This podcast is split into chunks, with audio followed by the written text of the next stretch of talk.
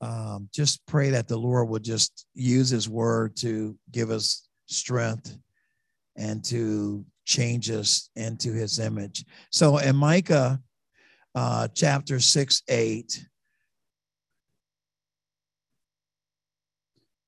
here's what it says it says, No, O people, the Lord has told you what is good. And this is what he requires of you to do what is right, to love mercy, and to walk humbly with your God. So, so I want to just try to accomplish two things. We want to learn about recognizing God's warnings to repent. By the way, in the minor prophets, there's 12 of them. Their message, one single message goes throughout all the minor prophets. Obviously, it's Jesus because Jesus is in every book of the Bible, and I put that in your notes.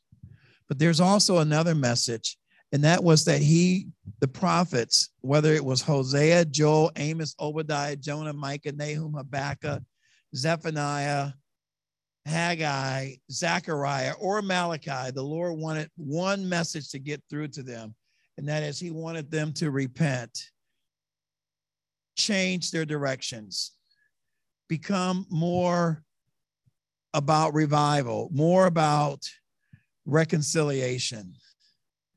And so he says there in Micah that I want you to do what to love mercy. I want you to do what is right and to walk humbly.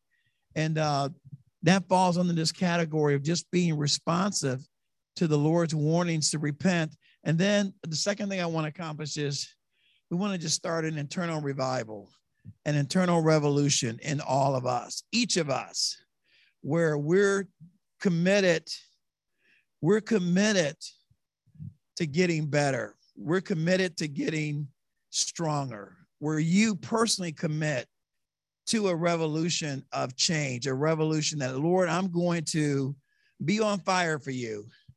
I, I am just just commit. I am tired of being a Laodicean Christian. I'm tired of being lukewarm, as it says in, in Revelation chapter three. He says, I would that you were hot or cold that your works were hot or cold, but you are neither. You because you're lukewarm, he said in Revelation 3, I'm going to spew you out of my mouth. And the problem with that is, is that God does not like lukewarmness. God does not like mediocrity. Are you with me? He doesn't like us being casual. He doesn't like us being semi committed. He wants us to be completely committed. Let me just read that in its entirety because verses, I think it's 14 and 15 of Revelation 3. Here's what it says. This is the message to the church at Laodicea. I'll be very brief. He says, I, I know your deeds, that you are neither cold nor hot. I wish that you were cold or hot. So, because you are lukewarm and neither hot nor cold, I will spit you out of my mouth. And he says just before that, and his message to the church at, at Sardis, he says, Wake up in verse 2 of Revelation 3. And watch this. He says, Strengthen those things that remain, that are about to die. So it's a warning. It's a warning very similar to Joel and Amos and Obadiah and Habakkuk and Micah and Nahum that we strengthen what's going right and build up on that. Amen. That we start strengthening that and we build up on that. I say I'll underline that part. He wants us to do what's right, to love mercy, and to walk humbly with your God. And I kind of think that you could make the case that to do what's right includes what does that mean? Doing what right means loving mercy and walking humbly with the God. And listen, here's here was one of the problems of ancient Israel during the minor prophets. They had two major issues. Number one, they neglected the widows and the poor and the orphans. They were horrible toward them. They took advantage of them. They cheated them. They robbed them. They conned them out of their land and out of their property and their cattle. And so they were very disrespectful to the people that were struggling. The weakest members of their society were the ones that they took advantage of the most. And the second problem they had was worshiping idol gods, going after gods that were man made and created in their own imagination or by their own hands. And those were the things that God wanted to get them to stop. Love mercy, take care of the poor, take care of the widows, the orphans, those that are struggling in the community. And number two, walk humbly with your God, capital G, not lowercase g. Amen. Okay. So that was one of the things that they didn't do well. It was one of the things that God wanted them to do well. Here's the next thing. I like what Habakkuk says, another one of those minor prophets. He says, Revive thy work, revival. And that's really what the message is about. It's about revival because that's what is missing to me in today's society. Churches and members, Christians, are just in a state of going with the flow. We're and it's either that people are just casually going along with life or they're just trying to check a box. And the Lord wants us to have a sense of urgency. I'm going to talk about that in a second.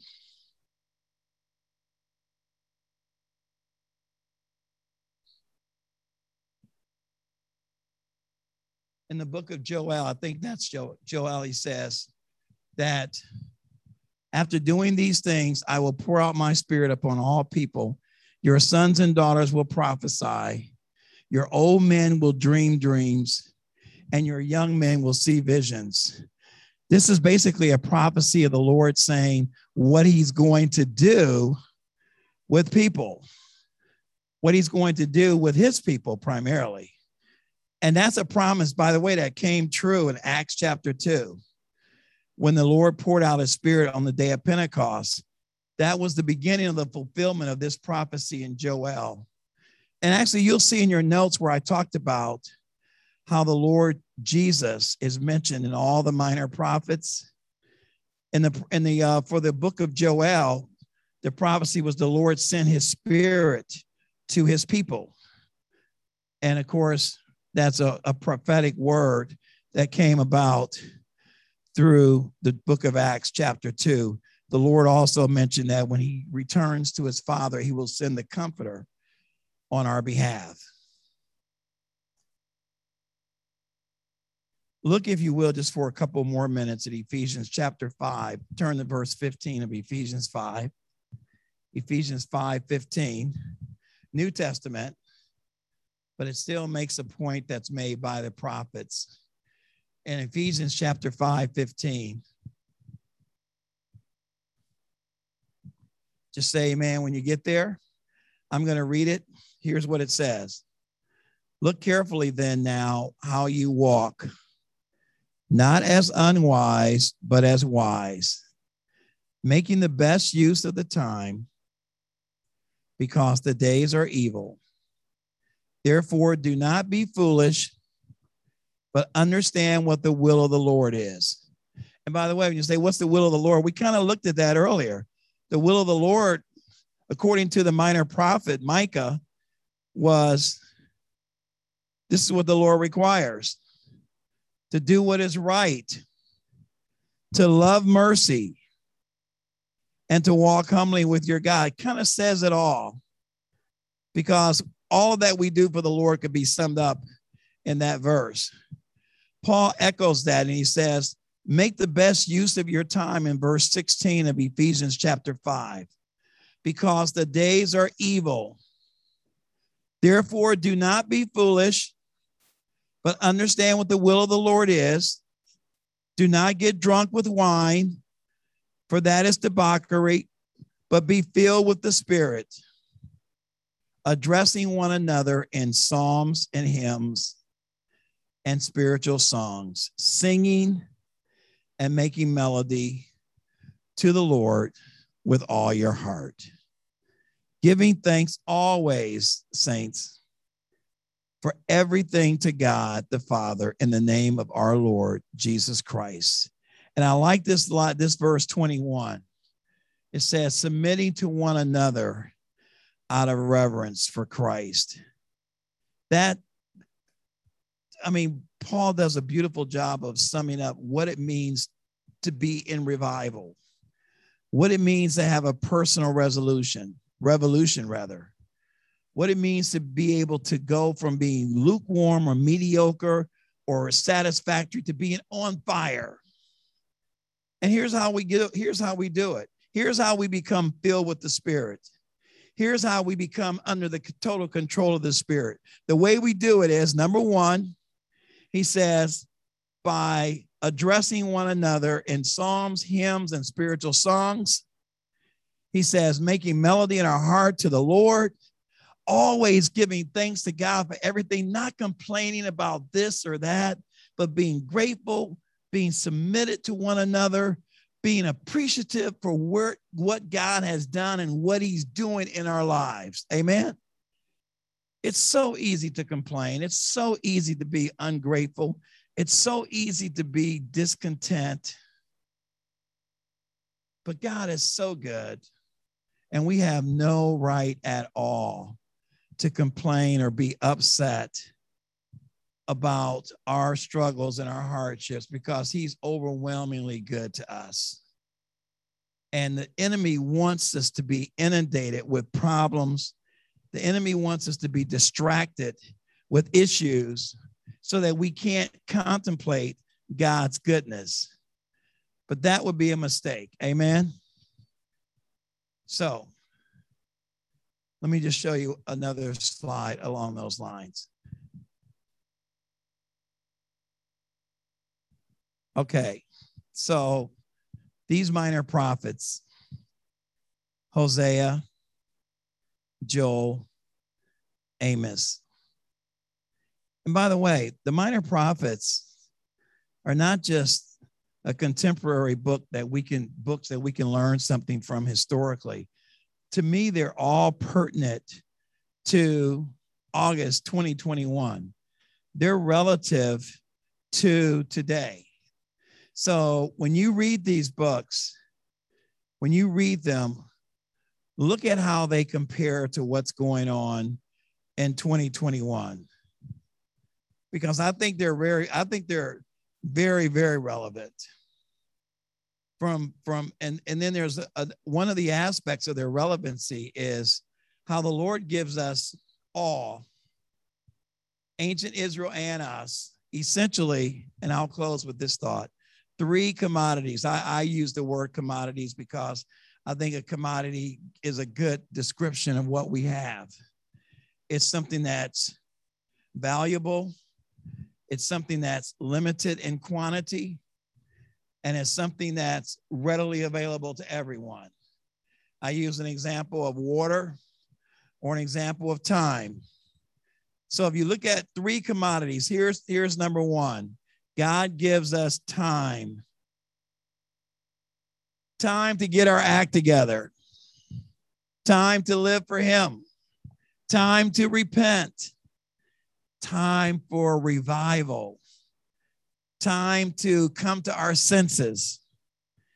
Here's what the psalmist said in Psalms 90, verse 12. I know it's kind of small, so you can look at it in your Bibles.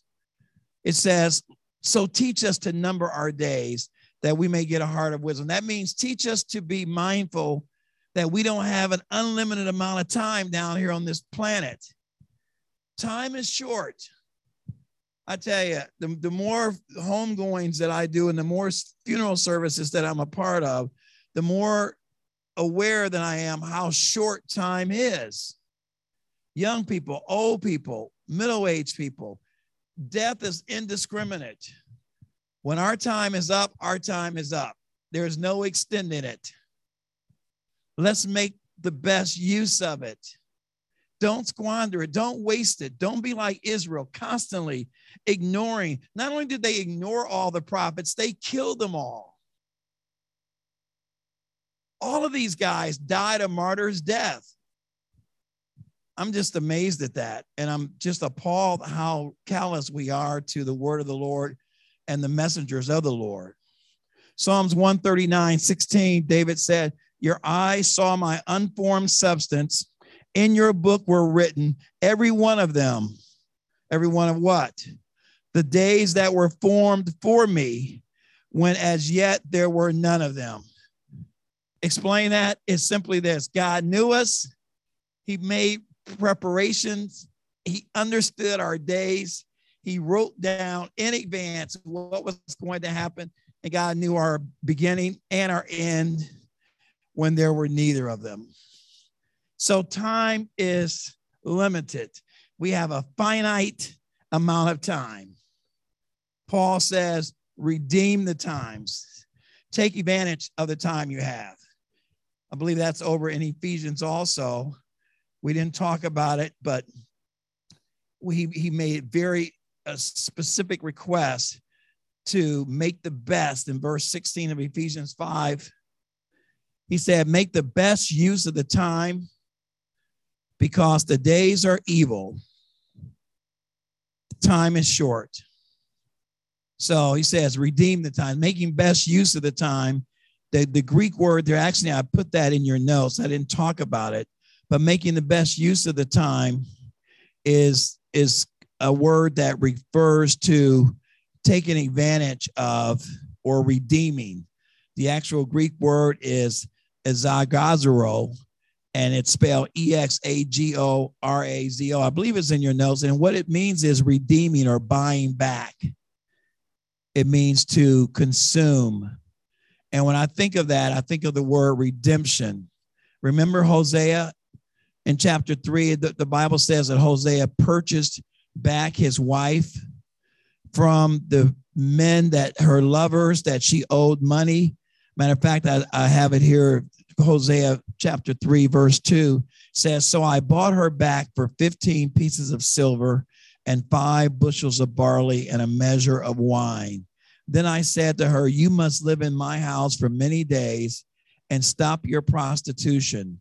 During this time, you will not have sexual relations with anyone, not even with me, Hosea was purchasing back Gomer and telling her that in spite of the fact that you went out and you were with other lovers, I am not only going to pay your debt, I'm not only going to, I'm not only to bring you back into our house, but I'm going to love you and honor you and treat me as your as your as my wife in spite of what you've done. And what a beautiful picture. This whole thing was just a, a, a symbol, it was a metaphor, it was an analogy of the Lord loving us when we've rebelled against Him, when we've followed after other lovers, when we've taken our affection that should have gone to Him and we gave it to others and other things and other people and other entities, God said, you know what? I'm still going to take you back. I'm still going to love you. I'm still going to forgive you. I'm still going to bring you back into my presence and call you my own.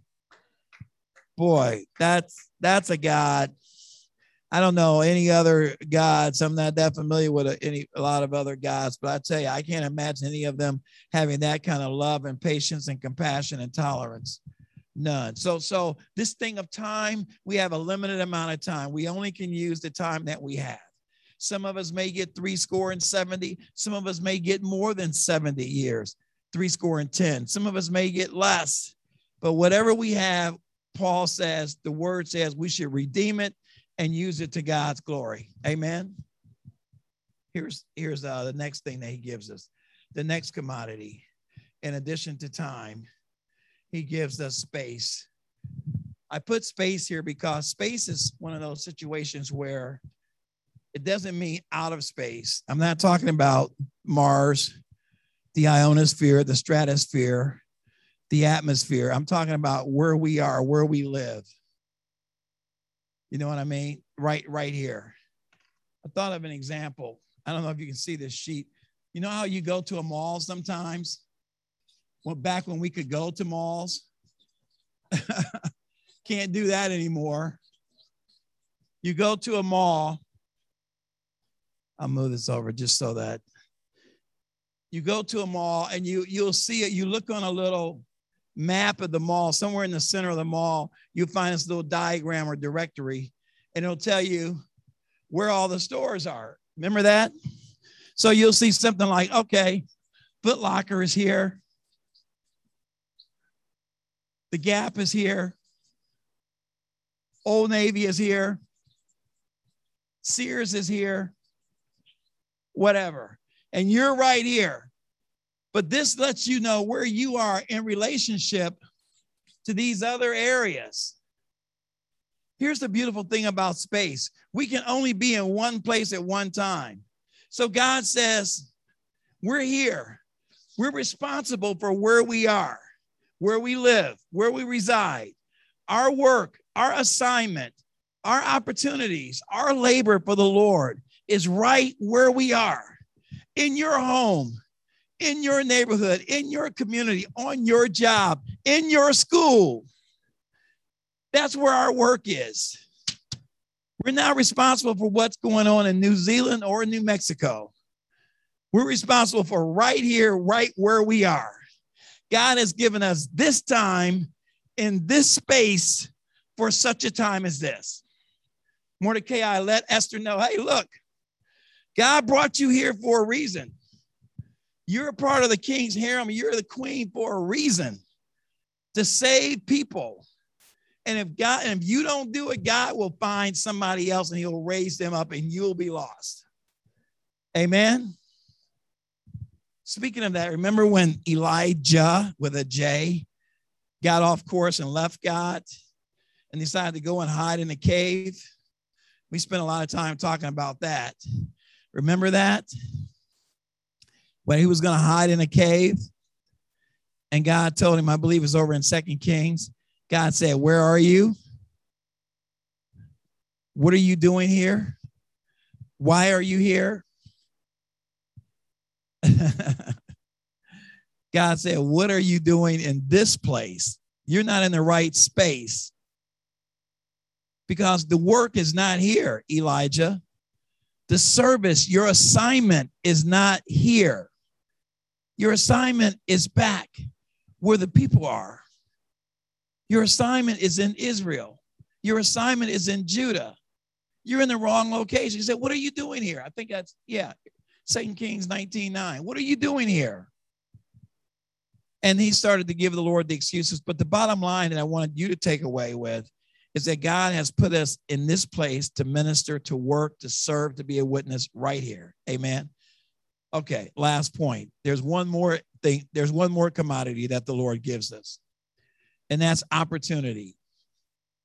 That's the privilege of serving God, the privilege of working. Work is a privilege.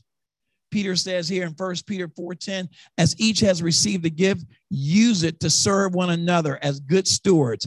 Paul backs that up in Galatians 6:10, which we're going to be getting here pretty soon because Brother Beecham is coming down the home stretch on Galatians and we'll let him. Um, it says, while we have opportunity, let us do good to all men. So God gives us time. You all with me on these commodities? I'm, I'm wrapping it up. He gives us time. He gives us space. That is the place that we work, the area, the field, the mission field.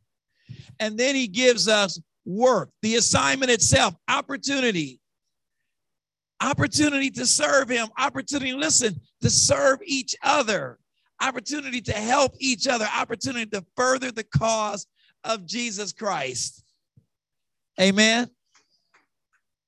And so in Matthew 25, you have this amazing parable of the talents where the Lord gave the, the Lord being in the in the role of the the uh the, the man or the king that was going on a journey according to Matthew 25 14 and he called his three servants and said look I'm going to give one of you five talents. By the way a talent a talent was worth 20 years wages so this was a lot of money. A talent was worth, in this particular parable, 20 years' wages. He gave one of them one talent, he gave one of them two talents, and he gave one of them how many? Five talents, right. Five, two, and one. The talents in this particular parable represent opportunity. It doesn't represent gifts. It doesn't represent talent. It doesn't represent ability. It represents opportunity. We all have different gifts. We have different abilities. We have different skill sets, but God gives all of us the same proportionate amount of opportunity to the abilities that He's given us. You notice He didn't give the man with five talents, or He didn't give the man with one talent the same responsibility that He gave the one with five. He didn't say, When I come back, you better have 10 talents. No, he was supposed to do what he needed to do with one talent as the men with two and five talents did. The bottom line was the one with one talent didn't do anything. The Bible says that he buried it. That is, he was neglectful. He was he wasn't industrious. He didn't invest. He was lazy. He was unbelieving and did not use the opportunity God had given him.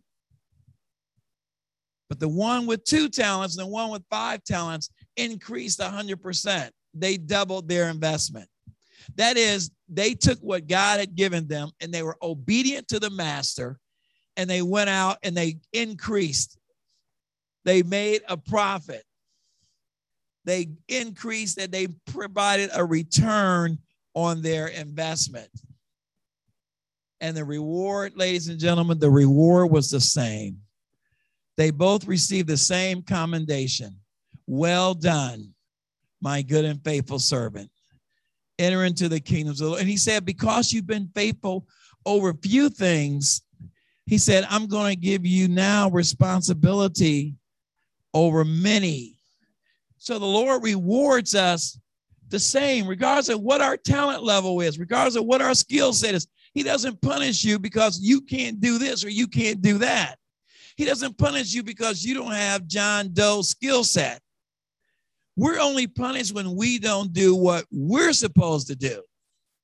Each of us have a certain ability and each of us have a certain assignment that God wants us to do. And just like ancient Israel, they failed in doing it and God led them into captivity.